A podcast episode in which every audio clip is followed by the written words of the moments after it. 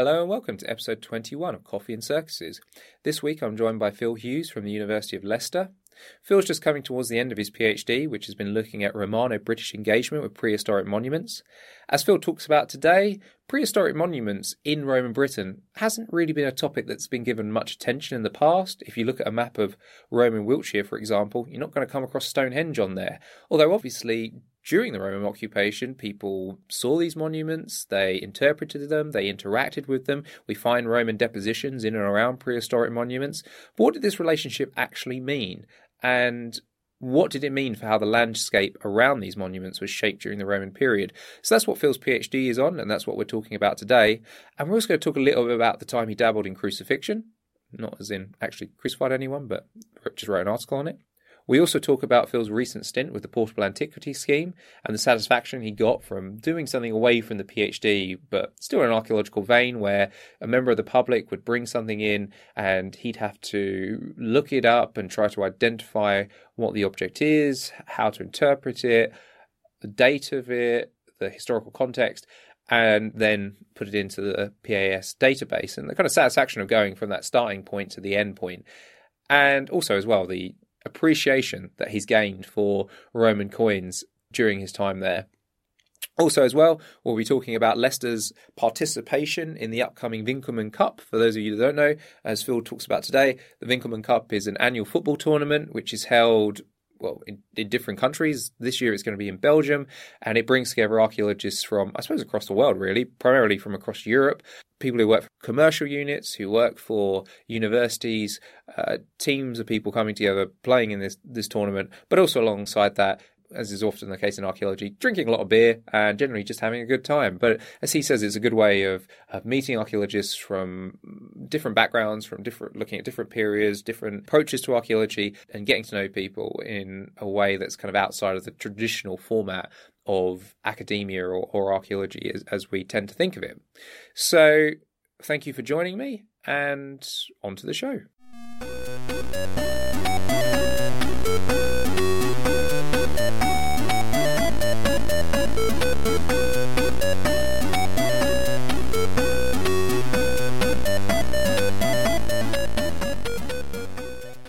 Start off with, with what's the deal with the football tournament? the, uh, the the Winckelmann Cup or the Winckelmann Cup, I suppose would be the, the proper pronunciation. It's um it's something that the University of Leicester and ULAS, which is the commercial unit next to the um, the archaeological department here, have participated in for three years now, and it's um it's a European archaeology football tournament, which has been running, I think, since about 1991. It was set up um, by German archaeologists, kind of, and all the all the participants are from commercial archaeology and academic research departments, and basically they meet up every year for a weekend and have have a football tournament against each other. And you know, inevitably, it's there's there's camping involved. There's a, a lot of drinking beer as well. Of course. Um, inevitably, yeah. But it's um, it's really, really good fun. Um, and you, you, get a mix If you get some teams that take it very, very seriously, and some are, are really, really good. Where um, we don't take it too seriously, and we're not very good either. So uh, we think we finished about thirtieth out of maybe forty-five last year. It's not bad. Uh, Could be a lot worse. So it was it was in Leipzig, uh, last year, and, and, and we were we were really fortunate actually. So we, we drove down um, from Leicester to, to Dover, got the ferry to Calais, and then drove from Calais right across to, to Leipzig, and then played in the tournament, and then afterwards went um, across to a, a, very small little place in Germany called Kassel, explored that, camped overnight there, and then um, and then camped over in the, right in the southern tip of the Netherlands and then spent a day in Aachen, which is absolutely glorious. Oh, I went to Aachen on a school trip when I was in year eight. And at the time, I did not give a crap. and in retrospect, I really, really regretted that. I had to go back since. Like, obviously, you know, it's really famous as the seat of um, Charlemagne. It's Charlemagne, right? Yeah. Yeah. yeah. but it's you know it is it is a really important city, particularly for for German history and in the history of the Roman Empire. And at the time, I was like 12 or 13 and we got the coach at midnight and drove overnight to get there and obviously being a bunch of like younger teenagers none of us actually slept so by the time we got to Aachen halfway through the day everyone was just so tired yeah. and just didn't really care about being there which I, I need to go back sometime now but oh that sounds really great I was just going to say, yeah, absolutely. I think I would have probably been the same if you'd have transplanted me there on a school trip when I was 13. I would have been completely disinterested. Whereas now, you know, we you've got to look at the, the historical buildings, the seat of Charlemagne, the church. It's all absolutely brilliant. Some of the museums are, are completely fabulous. I, am not sure I um, covered myself in glory entirely because it was well, it was during the summer last year. It was during June when the World Cup was on, and there was an England game that day. I think they were playing Colombia and so I um, I was just wearing an England shirt, and then I decided I was going to part off from the group and go on a wander and explore things on my own. And I did get some some very very funny looks um, walk, walking around Aachen on my own in, a, in an England shirt. And I thought, oh dear God, I'm probably a one man one man advert for Brexit. This is terrible. Um, but but the, the city is great. And then and then after we went to Aachen, we, we went up. Only spent a few hours in Bruges uh, before we had to depart and get the ferry. I mean, this year the tournament's in um, it's in the south of Belgium, so we're going to do the same again: drive, get the ferry over, and then spend a bit more time in Bruges, explore there, and and then participate. And you know, we also kind of within doing this, you kind of advertise the the, university department and ULAS, the commercial firm, there as well, and it's it's just really good hanging out with um, European archaeologists, and depending on how things go over the next month or so, who knows when we'll be able to get to do, do that again? We might need special dispensation and all sorts of bureaucracy to be able to get over there in future. So embrace this while we can, I think.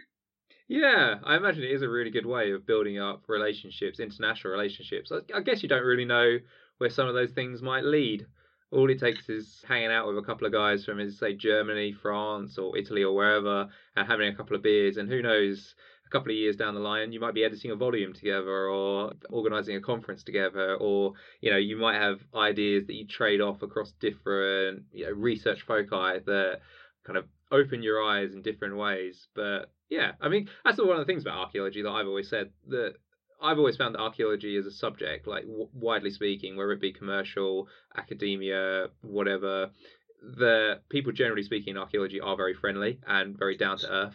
But actually, that that's quite a pun. But there you go.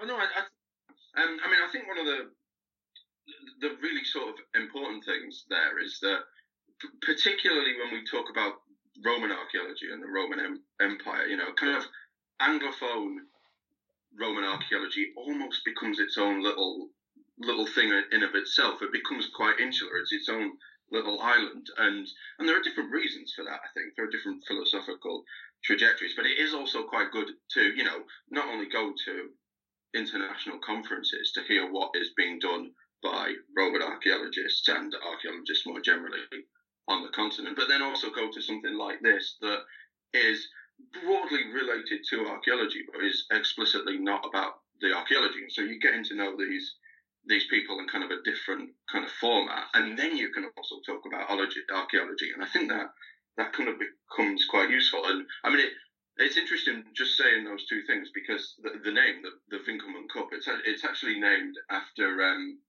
Johann Joachim Winckelmann. I don't know if I don't know if you know this or remember from uh, way back probably as an undergraduate. But he's more or less sort of the founder of classical archaeology in, in a Germanic tradition. Yeah, I read. Have you ever read the book uh, Gods, Graves, and Scholars? It's quite a famous book. Have you ever come across it?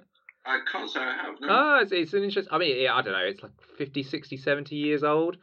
It's a book though about just various people in the history of archaeology in the last few hundred years and it's very interesting to read. But uh, yeah, Winckelmann obviously in there as well, so I have come across his story before. But how's it going for you in terms of your of your PhD now? So what's what's the just recap for me? What's the PhD on? So in a nutshell, I uh, I investigate uh, Romano-British engagement with I suppose what I would call the, the materiality of the prehistoric past, which for all intents and purposes for the thesis is prehistoric monuments. So I look at basically how these objects, in a way, you could call them that, are informing how Roman period landscapes are structured. And I think a really kind of a good kind of microcosm of that as to why that's not necessarily something that we usually talk about in a Romano British context is there's a lot of material has been found that is Roman at Stonehenge, and there are features that are actually dug into the circle itself in the Roman period. Now, I challenge you to go and find a map of Roman Wiltshire that has Stonehenge on it. For instance, Stonehenge is thought of as, you know, intrinsically and resolutely prehistoric, and yet we find that there's a lot of Roman material associated with it. And the, and the more you investigate this, you more find that this is actually quite common. And so, so that's fundamentally what I uh, what I investigate. Uh, I, I, I, compare Wiltshire with the Peak District. So you've got two kind of disparate zones there within a Roman tradition that are also very very rich in prehistoric monumentality, and it's analysing the kind of the extent of Roman engagement with these places, the kind of the, the spatial patterns of it, how that's manifested in various iterations. So, for instance, if you have um, a Bronze Age round barrow, you can have Roman inhumations or cremations that are actually placed inside this prehistoric structure. You can have the deposition of materials, particularly coinage, I think is the most, in, most interesting one that uh, goes on inside these monuments as well. So there are different kind of iterations of very similar practices. But when you map it, you find that this is a, a really sort of um, common occurrence and one that's maybe been a little bit overlooked, I would argue. Although, of course, I would say that, wouldn't I?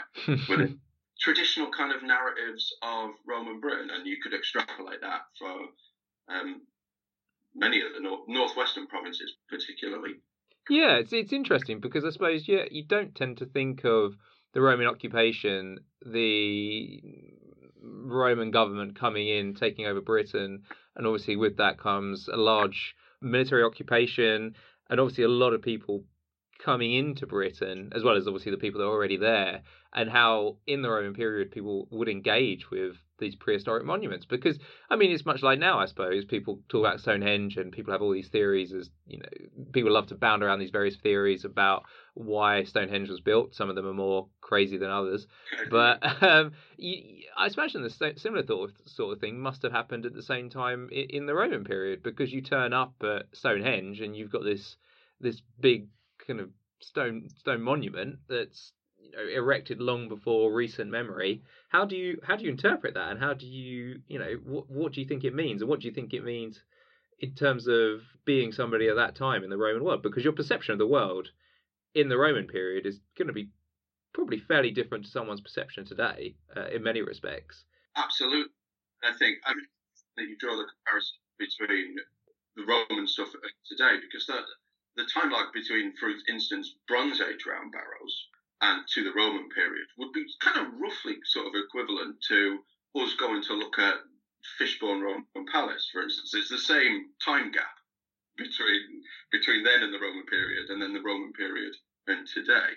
And of course, I think you're absolutely right when you say that they would have thought about it quite differently because we would think about it within a kind of historical linear narrative of, well, we know that this is old. We kind of know how old it is. We know it's not of our world. And we would look at it within those kind of historical terms. Whereas I think we can probably safely say that they wouldn't have perceived the world and time within that sort of framework anyway. So I think whether they would have looked at them and, and thought they were old and then therefore venerated is, is kind of an interesting question. I think you can maybe go down a couple of blind alleys with this as well. And it's interesting that some of the literature on this in the past has always been, oh, well, it's it's clearly a sort of a, a manifestation of, say, kind of like a pagan revival in inverted commas, or a, kind of de facto sort of resistance to to a Roman imposition. Oh, we're returning to a way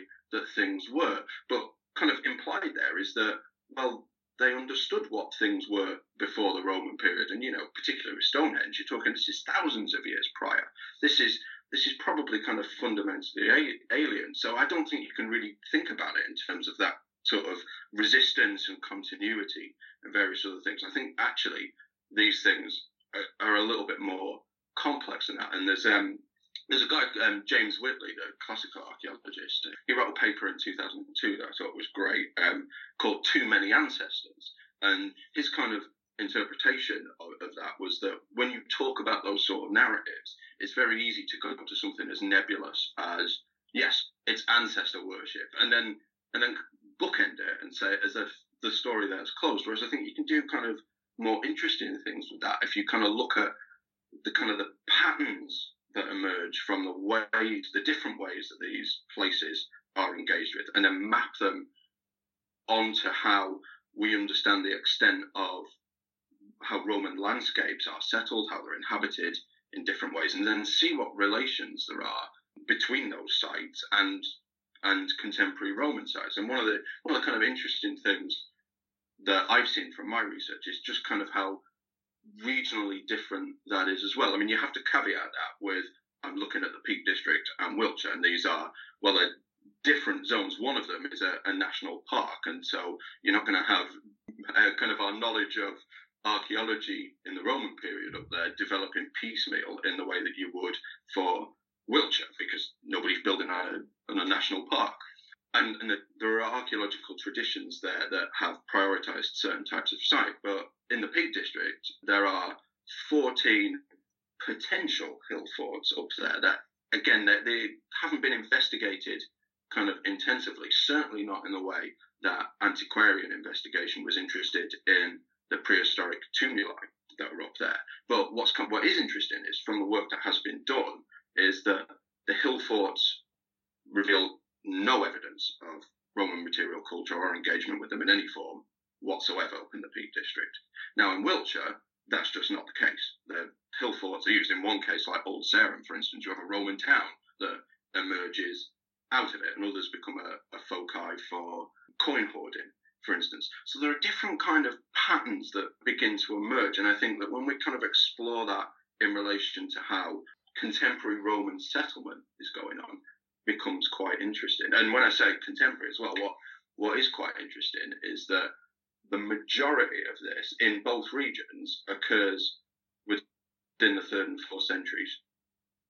Oh, good old late antiquity. Absolutely. I, I never thought I would have been interested in the later Roman period, but you know, you go where the evidence is, and that's more or less exclusively what I read now. Yeah, it's interesting stuff though, because just more broadly, uh, what you were saying about like depositions and you know how do you interpret these things and, and to what degree could you consider them to be you know, ritual activity. Obviously, if we don't understand, it's always ritual. But it's it's interesting because there's never really been, to to my knowledge, a fairly overarching synthesis of ritual practice, particularly in the northwestern provinces in late antiquity. You know, my own kind of area of research, which is the the end of non-Christian cults in late antiquity. There's there's there's so much that we still don't know, and there's a lot more that's coming out now in terms of excavations of temple sites where it's quite clear that you know, some temples are being repaired, some are being built well into the fourth century, and there's clearly those shifts going on in how people conduct their ritual practices. I mean, one of the things that seems to really become very common is dropping coins in temples or particular areas of temples, which doesn't seem to be so apparent previously. Uh, it happens in the Cult Mithras, but it happens elsewhere as well. But it's interesting what you're saying though about how this material that you're looking at. So you're saying that these depositions largely are from the third and fourth century. You're not getting so much evidence from the second century or the first century. No, no not at all. And that's in both regions as well. I mean, I think you could explain that kind of in a very traditional way for Wiltshire, for instance, because you know you have in that landscape and particularly in the southwest more generally, you know, you have the emergence of villas and rural shrines, as you know, you kind of alluded to there, within the third and fourth century. So you would sort of expect that, you know, within that, I put this in inverted commas because you know there is evidence that suggests that this is simplistic, but that kind of movement into the rural areas from the towns is kind of manifested in the, the extent of later rural settlement and the building of villas and the um, the rural shrines that you would then expect these these monuments, these prehistoric monuments that exist in the landscape, to therefore kind of sort of become active as part of that as well. Um, mm. But as I say, that's also true in the Peak District, which is, you know, a, a, different zone in terms of its Roman archaeology. You know, in Wiltshire, there's not really much of a military presence that we're aware of, whereas in the Peak District, for instance, you know, it's populated mostly by forts and small farms, small farms, and then there's there's one villa, and yet the patterns are the same, which I think is really quite interesting. Do you get much in the way of Roman authors that talk about prehistoric monuments or allude to prehistoric monuments at all? I mean, obviously, what you're doing is, is largely based on the archaeological evidence. But I was just wondering, do, have you ever come across any ancient authors that, that talk about the these kind of things, or, or at least, as say, allude to them if it's not a, a overly apparently clear what they're talking about, but they seem to be discussing them? Not not really explicitly, and I think but that might be because you know largely you're thinking of in, a British context. There's not really much sources that we have anyway. Mm. So for Britain, no. I mean, there are certain things that kind of allude to a, a sense of pastness, if you like. I mean, Hesiod, for instance, talks about the the five stages of time, and I'm aware that um, in Greece somewhere, I can't remember where now, um, but during the Roman period, they found um, mammoth bones, and they, they, were put in a sort of um, a, we can call it kind of like a, a, proxy ancient museum, if you like, and they're referred to as bones of the giants, bones of their ancestors. So they're sort of in certain cases, in certain places, they're kind of aware of a sense of pastness. But for Britain and its prehistoric monuments, no. In the Roman period, I mean, interestingly, in Britain, when you go into the medieval period, there there is a, a, sort of a folkloric and mythological narrative about these places. Actually, you know, so places for fairies, for instance, and even Beowulf is explicitly sort of set. Uh, some some people believe within prehistoric round barrows. Although Howard Williams has done a, a paper on that quite recently that says actually scholars have sort of overstated that a little bit. But for the Roman period, it's just it's just not there for Britain in terms of any sort of source material. Yeah, I love that stuff though. This whole idea of what did the Romans think of dinosaur bones, and yeah, yeah, yeah. it's, it's it's a fascinating question. And as, as you were saying as well, I, I I find it quite interesting as well the kind of medieval reconstructions of the past, which they've grabbed this name and that name, and you know this person's been put in there, which doesn't really bear much resemblance to you know what actually happened but it's very interesting how those things get there there are kind of names and places that are true in there but they get so distorted into this narrative. I mean i suppose the famous one's geoffrey of monmouth and his um, history of is it history of britain or history of the kings of britain or whatever it's called?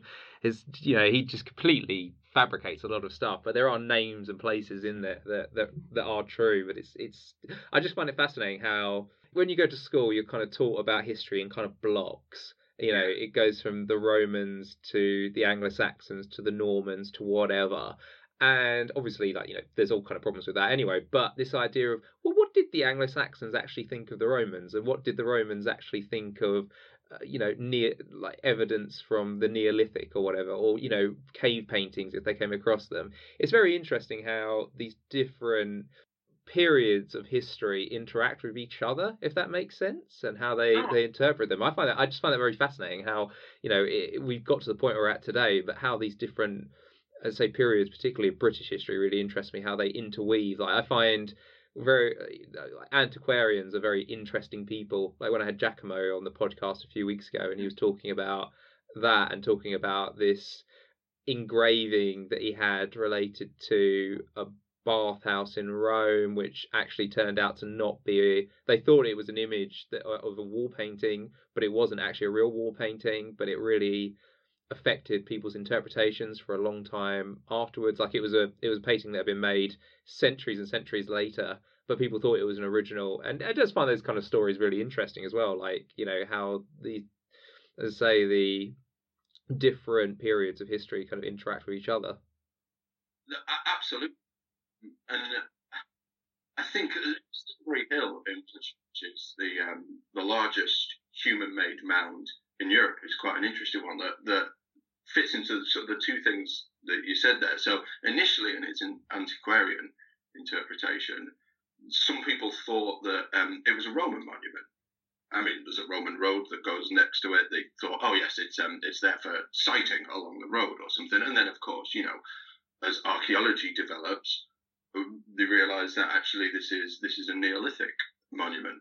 But then, what, what's also kind of interesting there is that um, recently there was some, it was about 10 years ago, there was some survey work done and then some evaluation trenches put in in the field south of Silbury Hill, um, which goes next to the, the road as well. And there's a there's a Roman roadside settlement there that we hadn't known much about before. That you know manifests all the sort of same characteristics of a roadside settlement that, that you would expect, but it's plonked right next to this massive Neolithic monument. And then you, I don't know, you start thinking about that within different kind of time periods, and you think, well, you can't really understand this roadside settlement in of itself. It, part of its meanings probably emerge because of its relationship to the hill. And I think, kind of theoretically, one thing that I'd be quite minded to say would be that, well, then Silbury Hill, in a way, this this will probably be contentious if there's if there's any prehistorians to uh, listening to this, um, they may be throwing things at the wall, but I think you could possibly uh, send us well, your hate mail. exactly, exactly. In a sense that Silbury Hill, it therefore becomes Roman because it is playing a role in how the Roman landscape develops, and it becomes Roman in different ways as well. There's material deposited in the ditch that looks, for all intents and purposes, like a midden as well. So it's the, the, the monument itself is engaged with. But I think this also kind of um, brings up a point that, that you and Andy Gardner in your one of your earlier podcasts kind of talked about, which is different time periods perhaps not talking to each other. And this, you know, when you mentioned earlier that at school we like to parcel up periods in the past. I mean, we do that academically as well. You know, we're both Roman specialists in a mm. way. Um, and therefore, that excludes kind of certain evidence because we're looking at a defined period of time that you know is real, uh, you know, and that exists in terms of its material culture. That makes it a real period. But it also doesn't mean that things of the past aren't active within how the later periods is manifested in how people are living out their daily lives. And I think there's a really brilliant quote from the anthropologist Tim Ingold on that. He um, he talks about landscapes. This was this was in 19, a 1993 paper he wrote, but he talks about landscapes always being pregnant with the past at all times. And I think, I think that's absolutely right. And because of that, the the way that things are engaged with it, it in the Roman period would I would argue, would argue make them of Britain in the Roman period as well. And therefore, if we analyze it, if we map it, if we start exploring relationships within a Roman contextual environment, I think we can arrive at different narratives of the Roman period in Britain that maybe have been a bit hitherto overlooked. That's really interesting because it just reminds me as well of when I was talking to Xena on the podcast and we were mm. discussing about the age of Instagram, and I was saying how people now go to the, the Colosseum or the Forum or, or, go to different monuments and take pictures in front of them and don't necessarily have any idea what the monument is.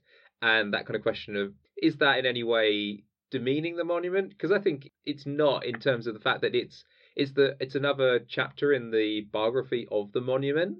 It's yeah. just very interesting how those how monuments change and I mean, like they're well, their use changes and the people's approach to them changes as I say, the Colosseum, I always find an interesting example of that. You know, you go to Rome now, you take your picture in front of the Colosseum. There's loads of tourists wandering around, but you know, it was it was a place where tons of people died. It's it's just fascinating though how a monument like that, how it passes down through the centuries, and how its use and people's, as I say, approach towards it alters over time. And you know, we still think of the Colosseum as being a Roman monument, but the Colosseum is now very much a modern monument in terms of tourism in Rome. You know, it's got a it's got a different use, but it's a it is part of modern Rome. It doesn't exist in this. There's not like a vacuum that surrounds it where you're stepping back in time. It's part of the modern the modern city. I suppose in some respects, do you think that sometimes people have ignored that about prehistoric monuments because they're not masonry, they're not like physical buildings in that respect? do you think that's that's affected people's perception of them in terms of you know how are these things interpreted in the Roman period? Um, possibly. I hadn't thought about that question. Um, I mean, I would say I think that materially, I, th- I think that perhaps that hasn't made a difference. I think I think that, that that is a question that hasn't really been explored for anything in terms of um, yes, you know, you talk about the Colosseum, um, and it's an ongoing monument, but it's still quintessentially Roman, and that you know that is exactly the same for something um, like Avebury, which is the hen, one of the super henges in Wiltshire, is it's thought of as a fundamentally Neolithic monument, even though it has a very active Bronze Age period role.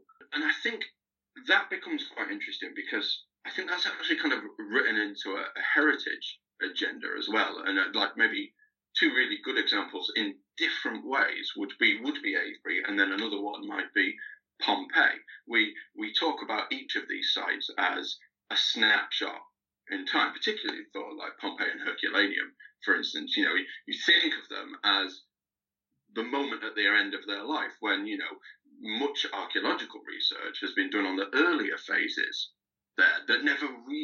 gets spoken about in its public imagination. It is a Roman monument that is associated with, uh, sorry, a Roman town that is associated with a volcanic eruption. And then similarly with something like Avebury, its kind of heritage agenda sort of preserves it as a kind of Neolithic monument in consciousness at the expense of, as you point out, a, a, a sort of subsequent biography all through time, but also going on to the present day, people are engaging with it meaningfully now, whether that's through tourism or, or whatever. It's still being engaged with meaningfully, but these places are thought of as a, a snapshot in time. Yeah, oh, it's interesting. I, I just find it fascinating. I find it fascinating how things get reinterpreted and reused, etc. The, so the biography, particularly of monuments, in particularly the digital age now, is something that I find truly fascinating. How people approach them. There was something I wanted to ask you about really quickly while we're still on the topic of your of your academic output. And I mean, this was something you published a while ago, so don't get cross with me. But you know where I'm going with this. You published a journal article on crucifixion. Am I right? Uh, oh yes, yeah. What was that? How did you how did you get onto that? You know, your your kind of main focus. I mean, your your undergraduate dissertation, which was prize winning. Am I right, or was that the MA dissertation? Uh, uh, oh yes, it was. Yeah, that was on uh, uh, Roman bath yeah. Yeah. So your your tint has always been towards, should we say, uh, Roman Britain? You know, aspects yeah. of of uh, the landscape. How did you end up writing something on crucifixion? It, it emerged actually from when I was a master's student as um, a, a, kind of long form research project for for a module on violence in antiquity, and and I decided to look at crucifixion there, and then you kind of realise that not really a lot. Uh, interestingly, quite a bit's been done since then on this topic, but not a lot had been done about Roman crucifixion since the 70s, really. There was this one big book about it. Well, actually, it was a very short book. And then kind of the topic kind of fell into abeyance. And then the more I looked at it, the more I thought, nobody's really looked at this from an archaeological lens. And in that, I don't mean the remains. As far as I'm aware, we still have only one instance in all of the archaeological record that relates to potentially a crucifixion, which is a, a, nail going through someone's ankle, which comes from Judea. But I mean, it more more in terms of how you would think about how kind of landscapes of of death and crucifixion would be engaged with. So you think of, for instance, when the um, the Spartacus rebellion is put down, and the accounts are that the, the Appian Way was full of crucifixions, so 3,000 crucifixions lining the Appian Way. And uh, the general, I think it was Crassus, if I remember rightly, who put, put that down. He then had uh, an ovation ceremony, which is similar to the triumph, but not quite as important because to have a triumph, you have to beat foreign foes, and beating um, a bunch of slaves is obviously not important enough for him to have a triumph. So he had a, a, a very similar thing, and his procession route would have gone through the Appian Way with with these bodies on display as they're being crucified. And I thought that's absolutely fascinating because that seems to me like a, a resolutely archaeological question about how a ceremony and a procession would engage with this kind of explicit landscape of death. So I, I, kind of wrote a paper about that, and I thought it was before I, uh, I was I think I was working in commercial archaeology at the time with kind of a mind to do a PhD, and I thought know, I, I, really enjoyed writing this. I wonder, I wonder if maybe get, uh, maybe submit it to a journal, peer reviewed, see what, see what they say about it. Uh, and yes, it was published, and uh, I mean, it's it's quite interesting now, Dave, because um, I, I, think it might have been put on a reading list somewhere because I, I get so many notifications on academia say it's been downloaded from all over the world. So I wonder if it's on a distance learning module. It's got, you know, it, sexy topic for archaeology, I suppose, in a way. but um, yeah. Well, I suppose, I suppose it's uh, obviously it's got its uh, religious connotations to it as well. There's probably a lot of people that are interested when you see crucifixion. The there's the obvious example that springs to mind in the Roman world. So yeah, yeah I mean, well, say it's a it's an attractive topic. Yeah, exactly. I mean, I mean, since then actually, um, there's a guy called Gunnar Samuelsson who did a big study, uh, you know, a, an ancient historical study of texts that refer to crucifixion. I think he's got um, a second volume of that out now. So it, you know, it, it's kind of a topic that's kind of back in vogue, really. Just to go back on your, you mentioned there about working in commercial archaeology. Are you still working mm. for the Portable Antiquity Scheme as well, or has that come to an end now? No, no, that was that was um, a, a placement I organised. You know, um, you know, I'm, I'm very fortunate enough to have my PhD funded by well, the Midlands Three Cities Consortium, as was. I think it's been extended to four now, and as part of that, you're encouraged to organise placements. Um, and I thought, well, do you know what? I I really love objects, and I don't get to do enough with them, and there's there's much more to learn. So I organised this placement with the Portable Antiquity Scheme, who were you know very gracious enough to let me come along and learn. Um, and it's finished now. It was um, it was for six months uh, during the course of 2018. But uh, you know, it was it was an absolutely brilliant kind of experience. Um, but one, you know, I'm sat I'm sat there. Here's an object. You know, it could be it could be absolutely anything. It was uh, there was a, like um, medieval armorial horse furniture, for instance, that was discovered and was put in front of me that I know absolutely zero about. And then you go away, you research it, you find the typological example, you learn about it, put it into a sort of wider context, and then create an entry for it. And I actually thought, you know, comparing it to doing a PhD was a, a, kind of a really good antidote to it because, you know, as you know, PhDs are long form. There's lots of rabbit holes. Week by week, you can say, yes, I was intending to do this. And then later in the week, you find yourself at a completely different point. And I think doing the PAS and recording objects was a really, really good antidote to that because it was, as I say, here's an object, find out about it, write a paragraph about it, boom, there's an entry and that's great. And it was it was it was so much fun in that respect. But then um, we liaised with metal detecting clubs, which is you know kind of the the real nuts and bolts of the important stuff that the PAS do is maintaining those relationships between two communities that historically were antagonistic, but now because of the PAS largely relations are, are much better. And then you get to do open days as well and get children particularly handling objects and getting them talking about it, which uh, which is a, a brilliant experience. there is um, there is one little kind of amusing anecdote. When one one kid who was there with us on a Finds Day was uh, I gave him some flint and asked asked the kid what they thought it was and so on. We had a discussion about that, and then and then one of the parents said, "Well, how how do you identify it? How do you know these things?" And for worked flint, I said I heard myself saying that, oh, I, I find it's it's kind of best to close your eyes, shut your senses off from that point, and rely on instinct and your hands to feel where where it would get bulbous. You know, that's that's kind of one of the markers of identifying this stuff.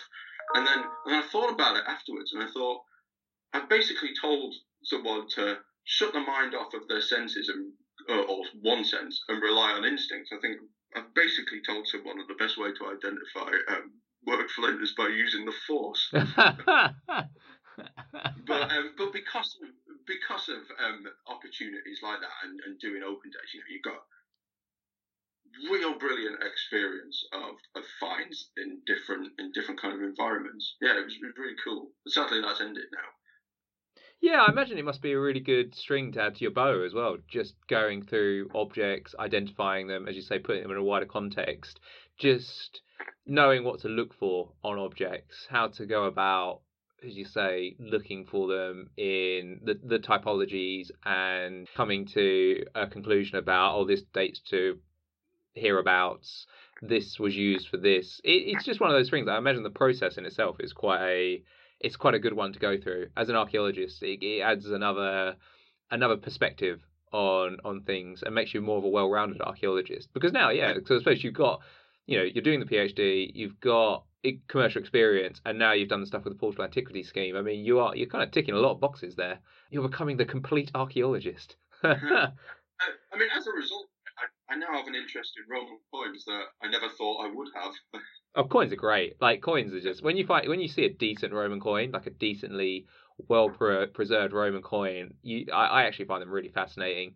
Like being able to see the emperor's portrait on it and looking at the details of that and looking at the titles they have and the symbol that they put on the other side as well. Coins are something that really in the last few years that I've started to appreciate a lot more as well. I find them really fascinating because you know, as we touched on earlier, I mean coins we think of in the modern world as being largely of uh, an economic value, but obviously they don't have a purely economic value. There's a lot of other aspects to, to coinage, one of them being it's a way of communicating power. And I find, I just find that as like, and particularly they're a very effective way of doing so because they're so portable. But yeah, they, they are very interesting objects. And as you say, they're quite, quite often used, particularly in later periods, for ritual practice as well. So they, they do have almost a religious dimension to them as well. Yeah, absolutely. I mean, obviously, you, right, we do think think of them in the main as currency, and of course, it's different for the kind of the later Iron Age coins in Britain because whether they were used in the same way is extremely debatable. But there are also the Iron Age um, experts on this are really, really good at analysing them in different contexts. I think for the Roman period, historically, we have looked at them in more of an economic way. And I think um, I think track was kind of actually really important early on in changing the way that we can think about coins in archaeological context. And as you say, we've but particularly actually in the third and fourth centuries in Britain, you know, you find these low value bronze coins deposited in hoards, um, deposited together within contexts that are curious. For example, like prehistoric monuments. And so, yeah, there, there are really different avenues. But just from a coin perspective as well, it's, it's really quite nice now to be able to to look at them and say, yep, that's um, that's a coin of. I mean, well, for the third and fourth centuries, you're mostly relying on reverse type to kind of identify it, really. But you you're able to say, yes, that that dates to a certain period. Here's here's the the inscription and here's here's the potential inscriptions that it could be based on this type, and that's it's really quite satisfying being able to do that. Yeah, yeah, I can see why Richard Reece spent so many years on coins now. absolutely, yeah, absolutely. I will say one thing quickly though. I looked up about uh, your experience as a finds liaison officer online, and have you seen where you've got the little interview thing, the picture of you standing on top of is it or like looking off into the distance? yeah, very, very inspiring stuff. yeah, I, mean, I wish I could tell you where that was, but um, I'm really not supposed to because I wasn't supposed to be where that was. So oh, really? Okay. yeah. Say no more. Say no more just take me back then for a little bit. So you know you've you've come through well the system I'd say I suppose at Leicester from undergraduate to master's PhD. As I've documented previously on the podcast, I too am Leicester alumni. I did my masters and I really liked being at Leicester. How is it though you came to you came to be studying uh, archaeology, ancient history at Leicester? What what drew you to the subject initially? got here by accident. I, th- I think maybe, it's maybe a quite a popular answer for this. Um, I was I was always really good at history at school. It was one of the one of the few things that actually that grabbed my attention. And then after after sixth form, I, I took a couple of years out and didn't have a clue what I wanted to do. And then in that time, where where I'm from, which is Lancaster in the northwest, there were some commercial excavations that were going on. Um, Lancaster is a, there's an auxiliary Roman fort up there, a, a large one, and then an extramural settlement. And there was some developer-led archaeology going on, and they found a tombstone in the ground that was well, it was kind of cut in half, but it was in really good nick. It's, it's a horse and rider tombstone, a tombstone of Insus. I don't know if you've ever heard of it. I might have come across it. I can think of a few examples in my head, but I don't know if it's the right one. And, and I just thought, wow, that's cool. And so that would have been, I think, 2005. So then I kind of developed then a sort of interest in thinking maybe I'd maybe I'd like to do this. No one was known about it for a while, and then I saw that Leicester. You know, I was looking up different programs, and Leicester appeared quite high on the the algorithm. I think as it would have been at the time in Google that um, I was able to see they did ancient history and archaeology, and I thought, well, that's interesting, and this this Roman stuff in the town that I'm from seems quite interesting. Maybe I could go and study the Roman period, and then it'd be nice to do archaeology as well. Because my thinking at the time was, oh, I could get a skill out of it, and then maybe have a job as well. Because you know, you're thinking at the time, not really understanding these things, thinking, how often do you look in the paper and see a job for a historian? So I thought it'd be quite nice to have a skill in archaeology as well. So, so that kind of led me to that route. And then I, yeah, I stayed at Leicester all all the way through. I've been here a long time now, actually. So, yeah, I did my, seen, did my here as well. Seen Richard III discovered and Leicester win the Premier League. I doubt you ever went to went to an open day or whatever, or when you first signed up to go to. Leicester. You think those would be those things would be happening during your time there, particularly the, the winning the league. but especially that, I think when I, I can't remember at what point it would have been when I was here, but they um I think they were in the, the third tier of English football when I arrived. So when yeah. you know said that that was going to happen, you'd have been you'd have been left laughed out of the place. When I was when I was doing my MA at Leicester, I worked part time in the stadium. Yeah, so at the time they would have been, I think they were championship at the time. So yeah, that that idea that a few years down the line they would have been winning the league, it was just crazy at the time. Just no no way that was gonna gonna happen.